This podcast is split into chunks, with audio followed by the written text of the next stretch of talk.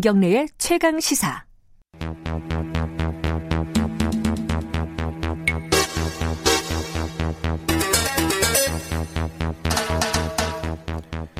사건의 이면을 들여다보고 파헤쳐보는 시간입니다. 추적 20분 박지훈 변호사 나와 계십니다. 안녕하세요. 네, 안녕하세요. 박지훈입니다. 한겨레 신문 김한 기자 나와 계십니다. 안녕하세요. 네, 안녕하세요.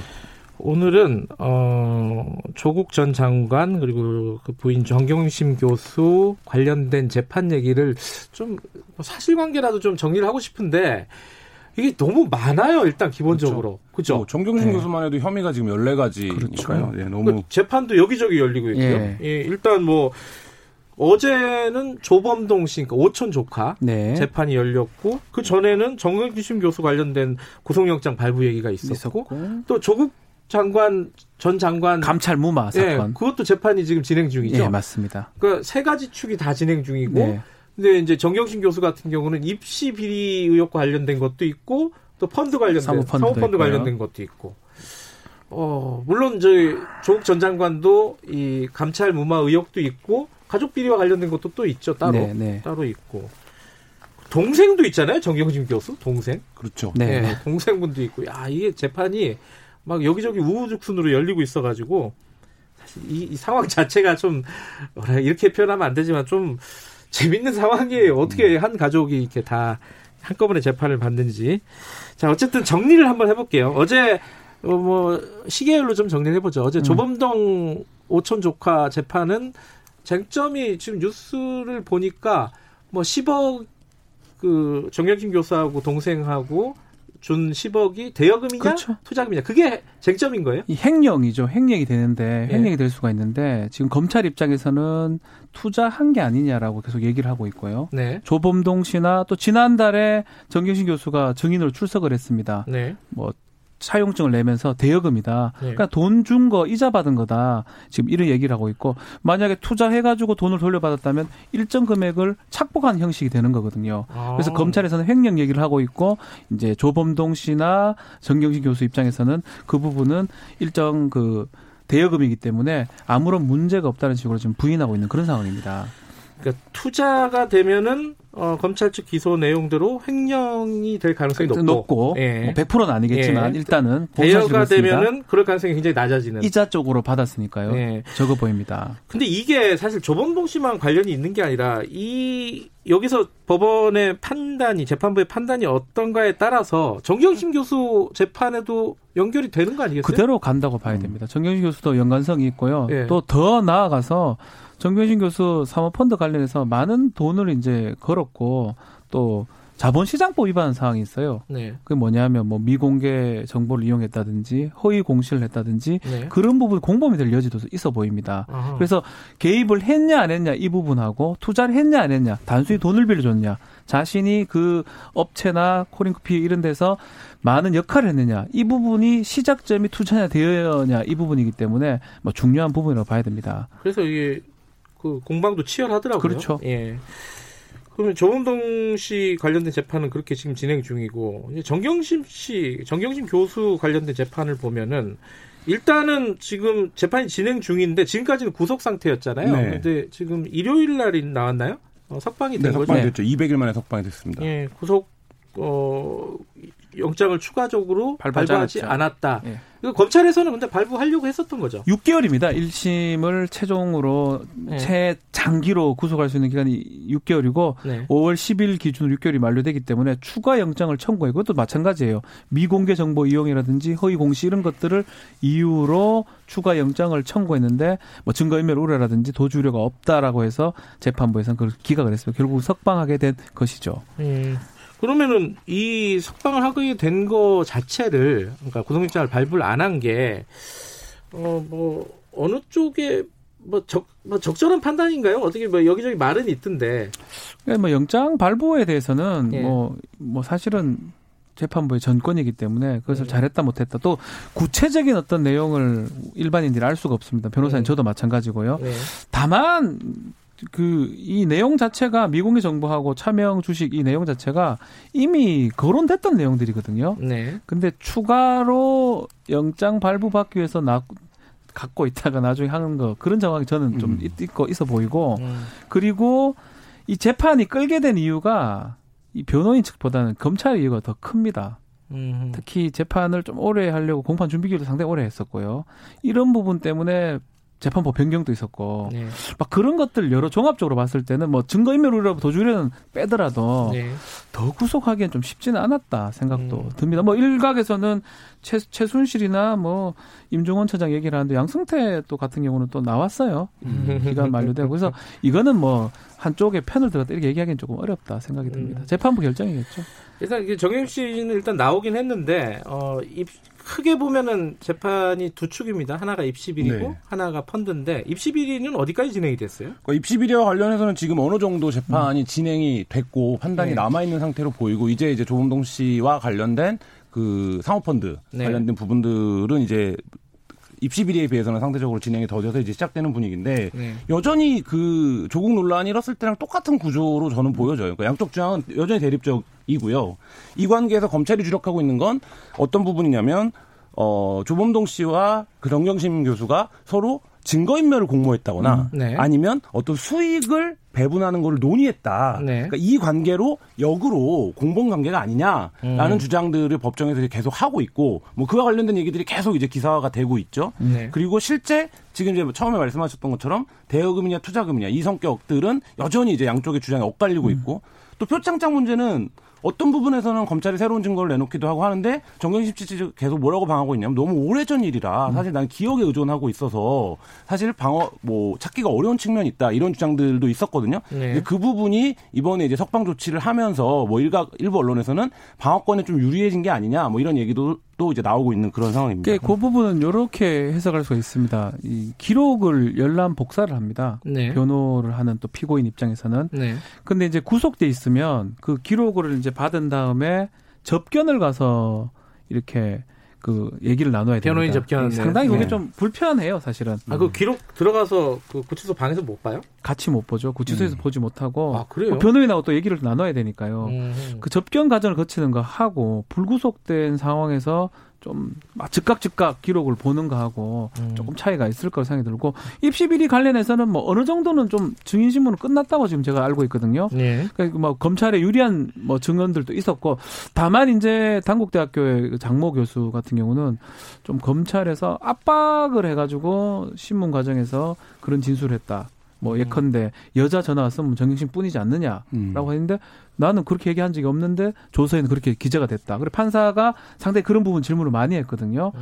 그래서 이제 혹시라도 조서 과정에서 어떤 강압적인 부분이라든지 그런 부분들이 좀 논의 문제가 된다면 그 부분이 좀 검찰 입장에서 불리할 여지도 있어 보입니다. 근데요, 이게 어, 청취자분들도 그렇고 저도 그런데 이렇게 뉴스를 보거나 이렇게 신문을 보면은 헷갈려요. 뭐 계속 뉴스가 음. 쏟아지잖아요. 뭐 재판 한번 열리면은 네. 검찰이 이렇게 주장했다, 누가 증인이 나와서 이렇게 얘기했다. 근데 어떤 거는 뭐 검찰이 유리하고 어떤 음. 거는 뭐 그렇죠. 정영입 씨한테 유리한데 핵심이 뭐예요? 입시 비리에서?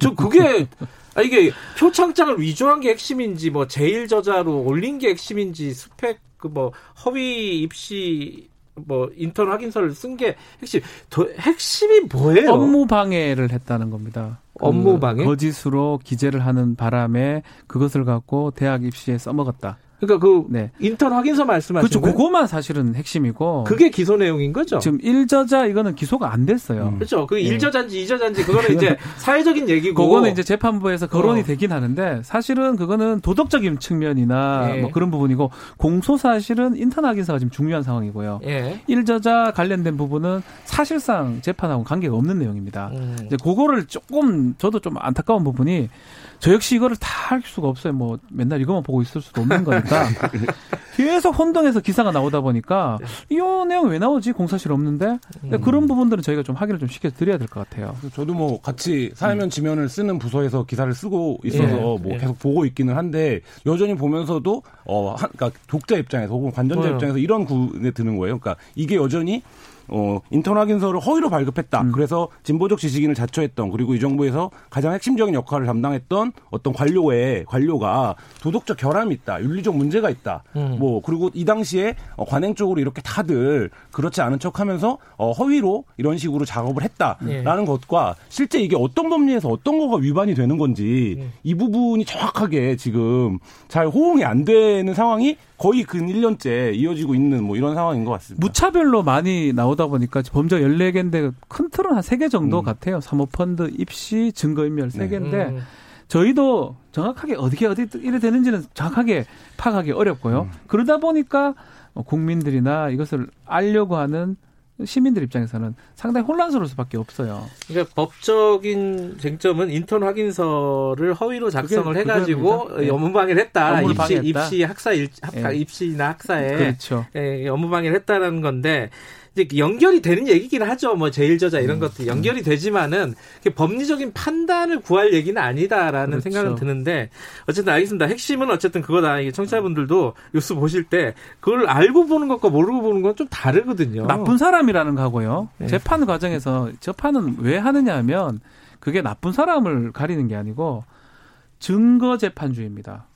그 사람이 나쁘다면 그 나빠서 될 일이 아니에요. 음. 합당한 증거가 상당히 충족이 됐을 때 유죄가 되는 거거든요. 네. 그래서 딱딱 떨어져야 되기 때문에 사실은 저희 이제 법률가들 입장에서는 나쁘고 좋고는 음. 중요하지 않습니다. 나쁘면 얼만큼 나쁜 만한 증거가 음. 있고 어떻게 딱딱 떨어지냐 그걸 바라, 바라봐야 되는데 제가 좀 죄송스러운 얘기지만 언론에서는 그걸 안 따집니다. 음. 나쁜 사람만 계속 부각을 아, 하니까 네. 언론이나 이제 뭐, 뭐 쉽게 하기 위해서 예, 그런 것도 있지만 시민들의 네. 입장은 또 그게 다 혼재돼 있어요 네. 머릿속에서 이 법적인 쟁점과 사회적인 그렇죠. 도덕 쟁점이 그걸 또 이렇게 딱 잘라서 이것만 봐라 이러기도 좀 쉽지는 않아요 사실은. 그렇습니다. 예.